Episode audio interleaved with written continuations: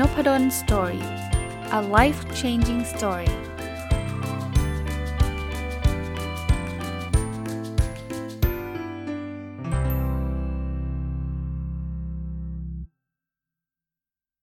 สวัสดีครับ ยินดีต้อนรับเข้าสู่นพดล Story Podcast นะครับ ถ้าฟังตรงวันวันนี้น่าจะเป็นวันศุกร์นะครับ ก็ หยิบหนังสือเล่มหนึ่งที่ต้องบอกว่าได้เห็นโฆษณาใน Facebook หลังๆเนี่ย Facebook เขาก็รู้นะ ผมชอบหนังสือก็เลย มีไอ้โพสโฆษณาหนังสือเต็มไม่หมดเลยขึ้นมาใน Facebook แล้วผมก็อดไม่ได้จริงๆ ก็ไปซื้อชื่อหนังสือชื่อ Readerism นักอ่านหนังสือมืออาชีพนะตั้งชื่อมาก็ต้องซื้อแล้วละ่ะ เพราะว่าเป็นคนชอบอ่านหนังสือนะครับ แล้วอยากรู้ว่าเฮ้ยแล้วคนอื่นที่เขาอ่านหนังสือเป็นมืออาชีพเนี่ยมีใครบ้างยังไงนะครับ เขียนโดยคุณสุกฤต ธีระปัญญารัตน์นะครับ พิมพ์โดยสำนักพิมพ์ Story Yard นะก็เป็นหนังสือที่ดีผมชอบนะครับ เป็นการเล่าเรื่องของคนที่เป็นที่มีชื่อเสียง แต่เป็นคนที่ชอบอ่านหนังสือคราวนี้จะไม่ได้รีวิวแบบละเอียดทีละคนทีละคนทีละคนแบบนั้นนะผมขอเอาโค้ดที่เป็นคำคมที่เขาพูดเกี่ยวกับหนังสือมาเล่าให้ฟัง แล้วก็อาจจะมีบางท่านเนี่ยผมอาจจะเท้าความถึงถึงแนวการอ่านหนังสือของของแต่ละท่านแค่นั้นเองนะครับ ถ้าอยาก อ่านรายละเอียดลองไปอ่านในอลองไปซื้อหนังสืออ่านได้เลย หนังสือเล่มนี้นะครับมีวางจำหน่ายอยู่นะครับอะเขาเริ่มเปิดด้วยโค้ดบอกว่าแดนนักอ่านที่เคารพ อย่าไว้ใจคนที่ไม่ได้นำหนังสือมาด้วยนะคนพูดคือคุณเลโมนีสนิกเกตนะครับก็ก็พูดง่ายๆว่าคนไม่ได้เอาหนังสือมาด้วยในในมุมเขานะก็คือเอ้ยเขาอาจจะไม่ได้รู้อะไรก็ได้นะ เพราะนั้นอย่าเพิ่งไว้ใจสัทีเดียว แต่ไม่ได้พูดว่าคนไม่อ่านหนังสือเป็นคนไม่รู้นะ แต่เป็นคำคมที่เขาเปิดมา คนแรกที่เขายกตัวอย่าง ไม่ใช่ยกตัวอย่าง เป็นเป็นนักอ่านมืออาชีพก็คือโทมัสเจฟเฟอร์สันนะครับเขาตั้งชื่อว่าเป็นนักนักสะสมหนังสือเป็นอาชีพโทมัสเจฟเฟอร์สันก็เป็นอดีตประธานาธิบดีของประเทศสหรัฐอเมริกานะครับมีหนังสือเยอะมากนะมีคำคมคำนี้ครับก็บอกว่าคนที่ไม่อ่านอะไรเลย ก็มีการศึกษาที่ดีกว่าคนที่ไม่อ่านอะไรเลยนอกจากหนังสือพิมพ์ คือพูดง่ายๆว่า เขาเขาพูดว่าหนังสือพิมพ์มันเป็นอะไรที่ไม่น่าเชื่อถืออะมี bias อะไรประมาณนั้นนะไม่อ่านอะไรเลยเนี่ยก็ยังดีกว่านะดีกว่าไม่อ่านเลยนอกจากหนังสือพิมพ์ไปอ่านแต่หนังสือพิมพ์อย่างเดียว นับยุคนั้นก็สื่อ เดี๋ยวยุคนี้ก็เป็นนะมันก็มีอะไรที่มันลำเอียงนะครับโทมัสเจฟเฟอร์สันก็ไม่ชอบ แต่ประวัติของโทมัสเจฟเฟอร์สันเนี่ยถ้าอ่านจากหนังสือเล่มนี้เป็นคนที่มีห้องสมุดเป็นของตัวเองเลยครับหนังสือเป็นหลายพันเล่มเป็นหมื่นเล่มเลยฮะคอลเลกชันหนังสือห้องสมุดเจฟเฟอร์สันเนี่ยเป็นเป็นแบบ เป็นตำนานเลยนะครับ อ่านโหเยอะมากนะครับเขาก็มีเรื่องเรื่องเล่าว่าโทมัสเจฟเฟอร์สันเนี่ยเป็นแบบไม่ใช่ประธานาธิบดียอดนักอ่านนะคือคือคือไม่ใช่แปลว่าเขาซื้อมากกว่าอ่านนะเขาซื้อหนังสือได้ทุกที่ทุกเวลาเลยนะครับแต่ว่าผมก็เชื่อแหละคนชอบซื้อหนังสือก็ต้องอ่านหนังสือแหละแต่อาจจะอ่านไม่ทันซื้อก็คงเป็นเหมือนพวกเราหลาย ๆ คนนะครับ แล้วห้องสมุดก็ โอ้โหเราไปอ่านในนี้ครับ เต็มไปหมดเลยนะครับเขาบอกว่าไม่แน่ว่าถ้าโทมัสเจฟเฟอร์สันไม่ทำงานเป็นทนายสถาปนิกหรือนักการเมืองเนี่ยเขาอาจจะไปเปิดร้านหนังสือที่รัฐเวอร์จิเนีย หรือเป็นบรรณารักษ์ในห้องสมุด มหาวิทยาลัยสักที่ก็ได้นะครับเขาบอกว่าอันที่จริงคนที่อ่านหนังสือกว้างและรู้เกือบทุกเรื่องแบบเจฟเฟอร์สันเนี่ยเขาสามารถเป็นอะไรก็ได้ทั้งนั้นแหละ ผมรีเลทกับตัวผมเองนิดนึงได้ไหมตอนเด็กๆเคยมี ความฝันเล็ก ๆ อันหนึ่งว่าอยากเป็นบรรลักษ์หรือว่า คือผมไม่ชอบเป็นคนชอบอ่านหนังสือตั้งแต่เด็ก ๆ แล้ว แล้วอาจจะประจวบเหมาะว่าเวลาผมไปรอคุณพ่อนะที่ทำงานคุณพ่อเนี่ย ผมก็จะไปนั่งรออยู่ในห้องสมุดไปหยิบหนังสืออ่านในห้องสมุด ตอนเรียนมัธยมไม่ค่อยมีปฐมปฐมเนี่ยชอบเข้าห้องสมุดข้อหนึ่งคือมันเย็น ห้องสมุดมันมีแอร์นะครับแล้วก็ชอบไปอ่านพวกเทพนิยายกรีกนะครับพวก เทพต่างๆเนี่ยอ่านเยอะเลยครับชอบมากเลย แต่พอมัธยมเนี่ยไปเตะฟุตบอลซะเยอะนะครับห้องสมุดก็เลยไม่ได้เป็นที่ที่ที่ผมเข้าไปบ่อย แต่ว่าจะไปเข้าห้องสมุดของคุณพ่อเวลาบางวันนะกลับบ้านกับคุณพ่อก็ไปถึงที่ทำงานคุณพ่อยังคุณพ่อยังไม่เลิกงานนะ่ะก็ไปนั่งห้องสมุด คนที่ 2 ที่หนังสือเล่มนี้พูดถึงก็คืออับราฮัมลินคอนนะโค้ดที่เขาพูดนะเขาบอกว่าความสามารถและรสนิยมในการอ่านช่วย ให้เข้าถึงในสิ่งที่คนอื่นค้นพบแล้ว ก็แปลว่าถ้าเราได้อ่านหนังสือเยอะนี่มันเหมือนไปเข้าไปถึงหลาย ๆ เรื่องที่บางทีเนี่ยคนใช้เวลา 10 ปี 20 ปีกว่าจะค้นพบสิ่งเหล่านั้นเนาะเราเราถือว่าเราใช้เวลาชั่วโมง 2 ชั่วโมง ได้เรียนรู้ทันที มันคุ้มมากนะครับคุ้มมากอับราฮัมเบนคอนในหนังสือเล่มนี้ก็บอกว่านักเขียนที่เก่งที่สุดในอเมริกานะครับโอ้ถ้าเป็นเรื่องราวของลินคอนก็แบบว่า เขาก็เกิดมายากจนมีอะไรต่างๆ แบบต้องแบบพยายามครูพักรักจำก็คือต้องไปแอบเรียนไปอะไรอย่างเงี้ยนะครับ แล้วก็พัฒนาตัวเองมา ก็มีมีข้อสรุปบอกว่าจะเห็นว่าแม้อับราฮัมลินคอนไม่ได้เขียนหนังสือเป็นอาชีพนะอาจจะไม่ได้มีหนังสือของตัวเองเยอะนะแต่การเรียนรู้ไม่หยุดยัง้งอย่างไม่หยุดยั้งจนก่อให้เกิดทักษะการเขียนอันเยี่ยมยอด ถือว่าเป็นคนเขียนหนังสือดีมากเนี่ย ทำให้เขาเติบโตขึ้นมาได้เรื่อยๆ จนสามารถเปลี่ยนแปลงประเทศได้ด้วยปลายปากกา พลังอำนาจของการเขียนมันมากขนาดนั้นเลยล่ะ คือนักเขียนทุกคนเป็นนักอ่านครับ แต่ลินคอนเนี่ยเขาพูดถึงการเขียนและใช้คำที่มันมันแบบเข้าถึงใจคนเนี่ยนะครับ คนที่ 3 ก็เป็นอดีตประธานาธิบดีสหรัฐอเมริกา คือเทโอดอร์รูสเวลล์นะครับ ก็ก็เป็นอีกคนหนึ่งนะครับคำคมนะเขาบอกว่าคนตายแต่หนังสือไม่มีวันตาย ไม่มีมนุษย์คนใดและพลังใดสามารถทำลายความทรงจำได้ หนังสือมันอยู่ตลอดนะจริงๆ ก็อยากจะชวนนะ หลายคนอะจะมีความฝันอยากเขียนหนังสือลองเขียนด้วยครับ แล้วมันก็จะอยู่อยู่ไปเรื่อยๆอะถึงแม้มันจะเอาเอาปริ้นแล้วผมคิดว่าการหาหนังสือเก่าๆ ก็ยังพอเป็นไปได้แล้วยิ่งเดี๋ยวนี้มันมีอินเทอร์เน็ตอินเทอร์เน็ตเนี่ยมันก็คงหาไม่ยากเนาะธีโอดอร์รูสเวลต์เนี่ยเขาบอกว่าเป็นนักอ่านที่โลภที่สุดในประวัติศาสตร์นะครับ ทำไมถึงโลภไหมเขาบอกว่าคาดการณ์ว่าทั้งชีวิตของรูสเวลต์เขาอ่านหนังสือไปแล้วไม่ต่ำกว่า 1 0,000 เล่มฮะเขาบอกว่าเป็นชายที่อ่านเก่งที่สุดในประวัติศาสตร์นะครับไม่ใช่แค่สะสมนะเป็นคนที่โอ้อ่านกันแบบเป็นหน้าเป็นหลังเลยนะครับรูสเวลต์เนี่ยเขามีกฎ 10 ข้อในการอ่าน อันนี้เอามาแชร์นะเขาบอกว่าเขาไม่เชื่อเรื่องการจัดอันดับหนังสือดี bestseller อะไรเงี้ยหนังสือควรอ่านเนี่ยเขาเชื่อว่าหนังสือเล่มหนึ่งไม่ได้เหมาะกับทุกคนครับหนังสือที่หลายคนบอกว่าดีเนี่ยอาจจะไม่ถูกใจใครบางคน ข้อ2เนี่ยเขาบอกว่าหนังสือที่น่าสนใจสำหรับนักอ่านแต่ละคนขึ้นอยู่กับความสนใจของเขาในช่วงเวลานั้นๆ อันนี้จริงมากเลยนะครับเขาบอกถ้าเราไม่สนใจไม่จำเป็นต้องไปอ่าน เพราะฉะนั้นฝากไว้ครับ ใครที่แบบโอ้เล่มนี้ดีมากต้องอ่านต้องอ่านเขาหมายถึงคนพูดแต่ต้องอ่านไม่ผิดนะเขาไม่ได้หลอกเรานะเขาว่าต้องอ่านแต่เราอาจจะไม่ต้องอ่านก็ได้นะ อย่าไปอ่านตามกระแสมากนะครับ อันที่ 3 ผลพลอยได้จากการอ่านหนังสือที่เราชอบคือความสนุกและความเพลิดเพลินจริง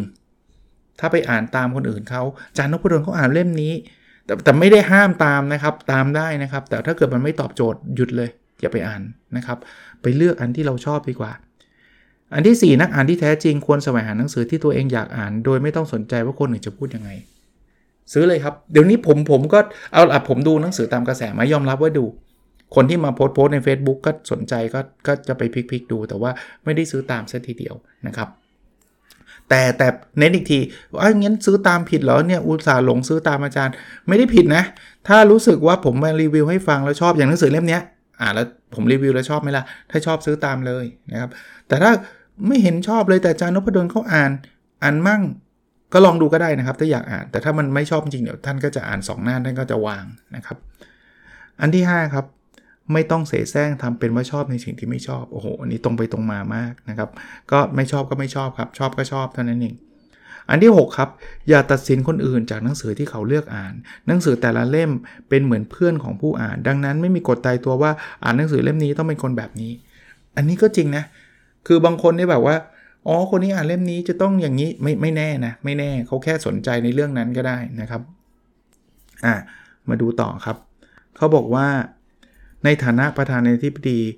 รัสเออรูสเวลมักถูกถามว่าควรอ่านหนังสืออะไร เขามักจะตอบว่าอ่านกวีนิพนธ์นวนิยายเรื่องสั้นใครอ่านหนังสือประเภทนี้ถือว่าเป็นคนที่สุดยอดโอ้อันนี้แปลว่าผมอาจจะยังไม่สุดยอดนะ ผมไม่ค่อยชอบอ่านพวกนวนิยายสักเท่าไหร่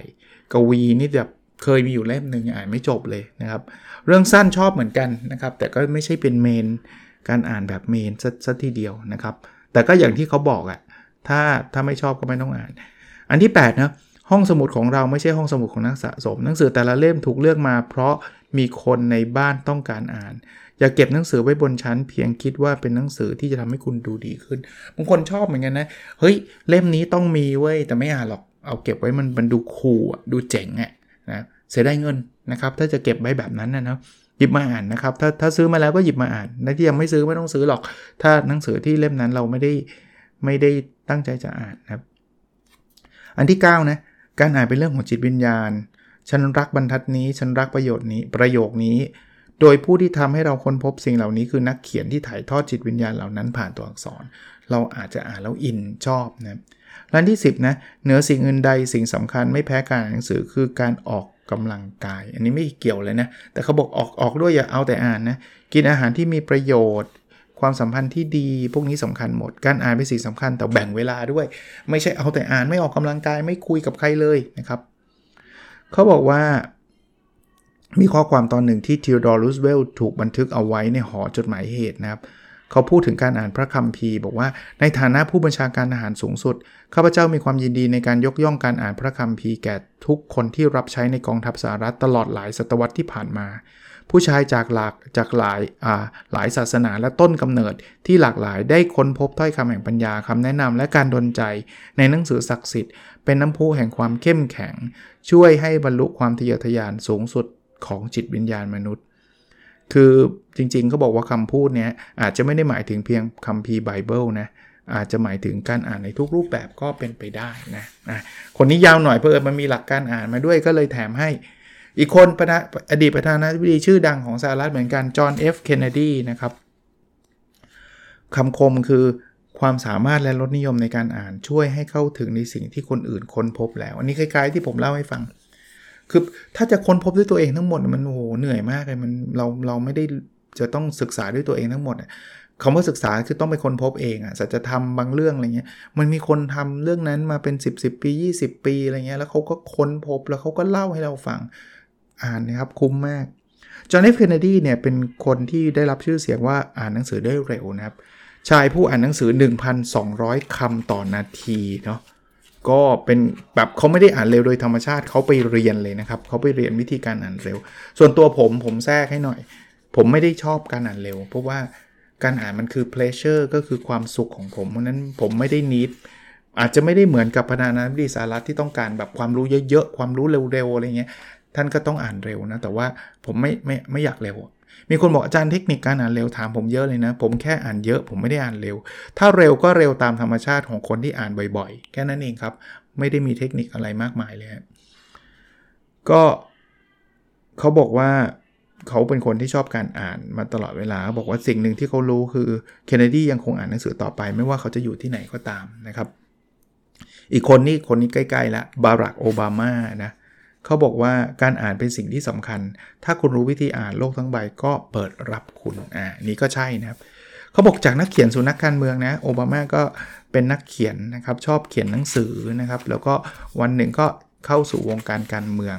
ต่างๆนะครับโอบามาเนี่ยตอนเป็นประธานาธิบดีเนี่ยมีคนเขียนจดหมายเขาบอกว่า 10,000 ฉบับต่อวันนะครับ แต่ว่าเขาจะมีคนที่เลือกเลือก เลือกจดหมายให้นะครับ แล้วเขาจะตอบประมาณวันละ 10 ฉบับนะสิฉบับก็ก็น่าสนใจนะครับเขาบอกว่าเเป็นประธานาธิบดีที่ดีต้องเป็นนักเขียนด้วยอะนะครับบอกย้อนกลับไปในช่วงที่โอบามายังดำรงตำแหน่งเป็นเพียงสมาชิกวุฒิสภารัฐอิลลินอยเขาเคยกล่าวปาฐกถาพิเศษในที่ประชุมประชาธิปไตยแห่งชาติในปี 2004 ว่า เรื่องราวของผมเป็นส่วนหนึ่งของเรื่องราวที่ยิ่ง ใหญ่กว่าในสหรัฐอเมริกา เป็นแค่ส่วนหนึ่งนะครับอะคราวนี้อีกอีกท่านหนึ่งนะครับก็คืออบิเกลฟิลมอร์นะครับมีคำคมนะครับอบิเกลฟิลมอร์บอกว่าเขียนข่าวทั้งหมดให้ฉัน คุณคงนึกไม่ออกหรอกว่าสถานการณ์เล็กๆ น้อยๆ เกี่ยวกับเพื่อนของฉัน มันน่าสนใจเพียงใดเมื่ออยู่ห่างไกลพวกเขานะครับคนนี้ไม่ใช่ประธานาธิบดี แต่เป็นเขาเรียก first lady เป็นเป็นภรรยาประธานาธิบดีนะครับ ก็เข้ามาเหมือนกับบริหารจัดการเรื่องเกี่ยวข้องเขาเรียกสตรีหมายเลขหนึ่งเออนะครับเขาบอกว่าเป็นสุภาพสตรีผู้ให้กำเนิดห้องสมุดในทำเนียบขาวนะครับ ก็มีคำกล่าวบอกว่า คุณจะต้องแสดงให้เห็นว่าการอ่านหนังสือนั้นผลดีต่อชีวิตเช่นไร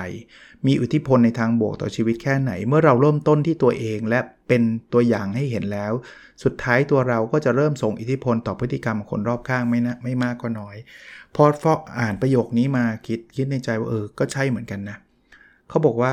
เราต้องเป็นตัวอย่างก่อน ถ้าเราอยากเห็นคนใกล้ตัวอ่านหนังสือเราต้องอ่านก่อน แล้ววันนี้วันนี้ผมโชคดีมากเลยนะ คือผมเป็นคนชอบอ่านหนังสือมาตั้งนานแล้วล่ะ แต่พอเออผมไปเจอพอดแคสต์เนี่ย แล้วทำให้ผมเนี่ยได้พูดพอดแคสต์แล้วจะสังเกตว่าส่วนใหญ่ส่วนใหญ่เนื้อหาของนุพดลสตอรี่จะเป็นเนื้อหาที่ผมได้อ่านหนังสือแล้วก็มาเล่าให้ฟัง ก็เป็นเรื่องราวที่ตามชื่อนพดลสตอรี่ก็คือเรื่องราวของนพดลนี่แหละ แต่ว่าเรื่องราวเหล่านี้หลาย ๆ ครั้งมันมาจากหนังสือ แล้วผมก็ได้รับฟีดแบ็กกลับมาว่า อาจารย์ทำให้ผมได้กลับมาอ่านหนังสือ อาจารย์กระตุ้นทำให้ผมอ่านหนังสือ อาจารย์ทำให้ผมได้ไปซื้อหนังสือได้หนูโดนหนูโดนป้ายยา ซื้อตามอาจารย์ตั้งหลายเล่มนี่แหละครับก็ก็ผมคิดว่าการอ่านมันเป็นสิ่งที่ดีนะแล้วหนังสือที่ผมเลือกมา มันเป็นหนังสือที่ผมชอบอยู่แล้ว แล้วถ้าเกิดผมได้ประโยชน์ ผมก็คิดว่าคนอื่นอาจจะได้ประโยชน์แบบผมอะแล้วผมก็เชื่อว่าหลายคนได้อ่าน แล้วก็ได้ประโยชน์เพอเพออาจจะมากกว่าผมด้วยนะในบางเล่มนะครับ มาอีกคนนะครับ ชื่อว่าเฟเดริกดักลาสนะครับเฟเดริกดักลาสเนี่ยเป็นคนปลดแอกทาสด้วยหนังสือ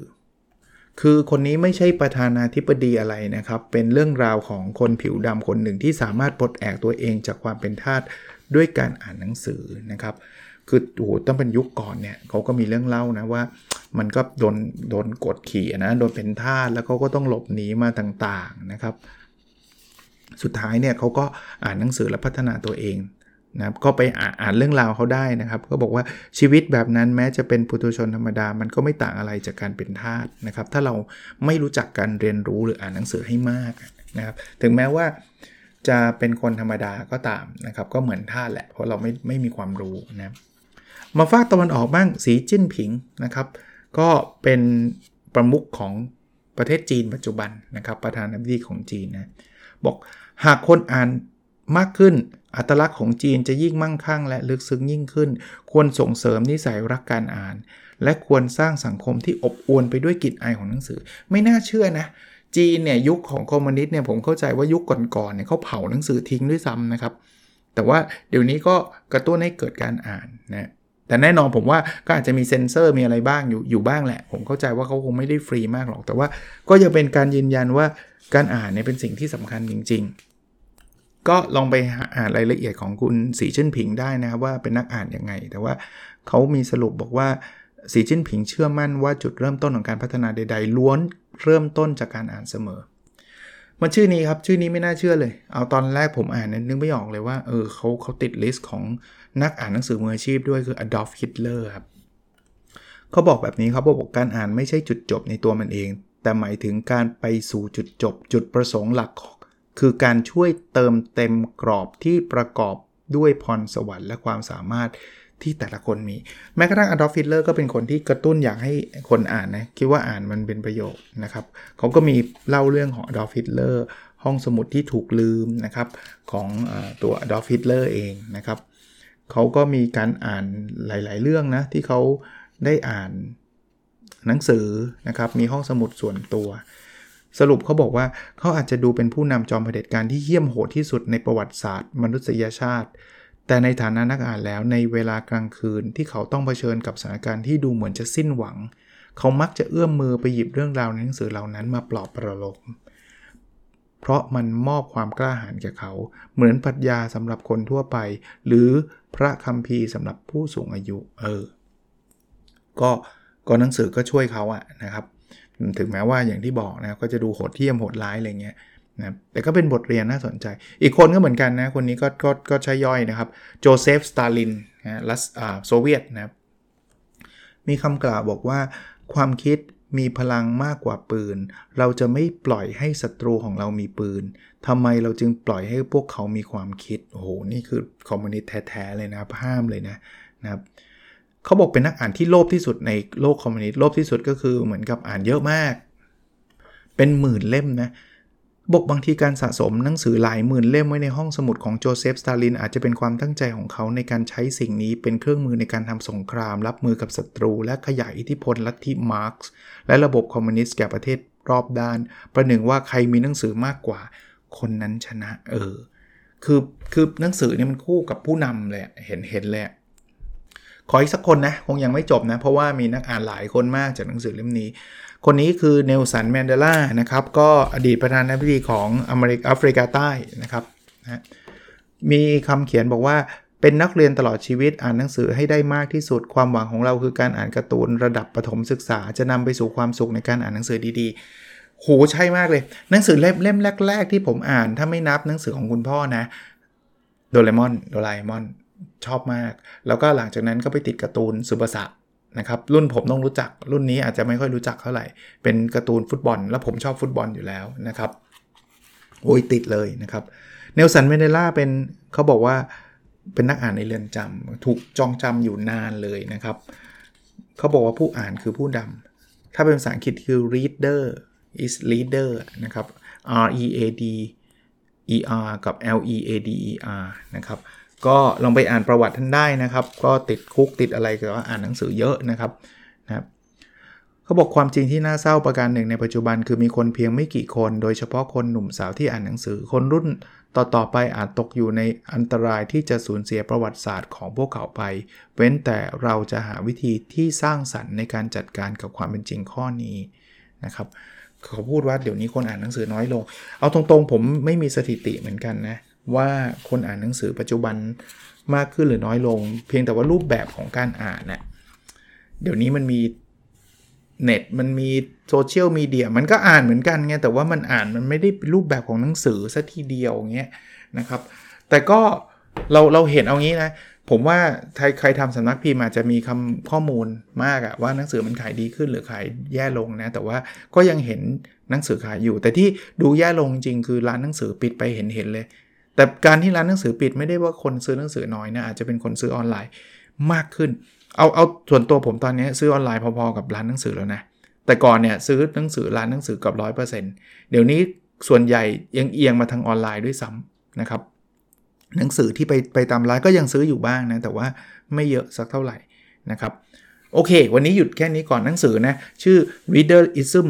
นักอ่านหนังสือมืออาชีพ เขียนโดยคุณสุกฤต ธีระปัญญารัตน์นะครับได้ได้ข้อมูลดีๆ แนวทิศแนวทางการอ่านของของนักอ่านที่เป็นผู้มีชื่อเสียงทั่วโลกนะที่เมื่อกี้ผมเล่าให้ฟังก็ส่วนใหญ่ก็เป็นผู้นำตอนนี้ แต่ว่าหลังๆเล่มมันจะมีดาลงดาราด้วยนะครับ เดี๋ยวเดี๋ยวจะกลับมารีวิวให้ฟัง ขอเป็นวันจันทร์นะ เพราะว่าติดวันเสาร์กับวันอาทิตย์วันเสาร์จะเป็นรายการ Weekend Entrepreneur ผู้ประกอบการวันหยุด แล้วก็วันอาทิตย์จะเป็นรายการ My Books นะครับก็จะกระโดดไปเป็นวันจันทร์กับหนังสือเล่มนี้นะครับ โอเคครับ แล้วเราพบกันในพิสดถัดไปครับ สวัสดีครับ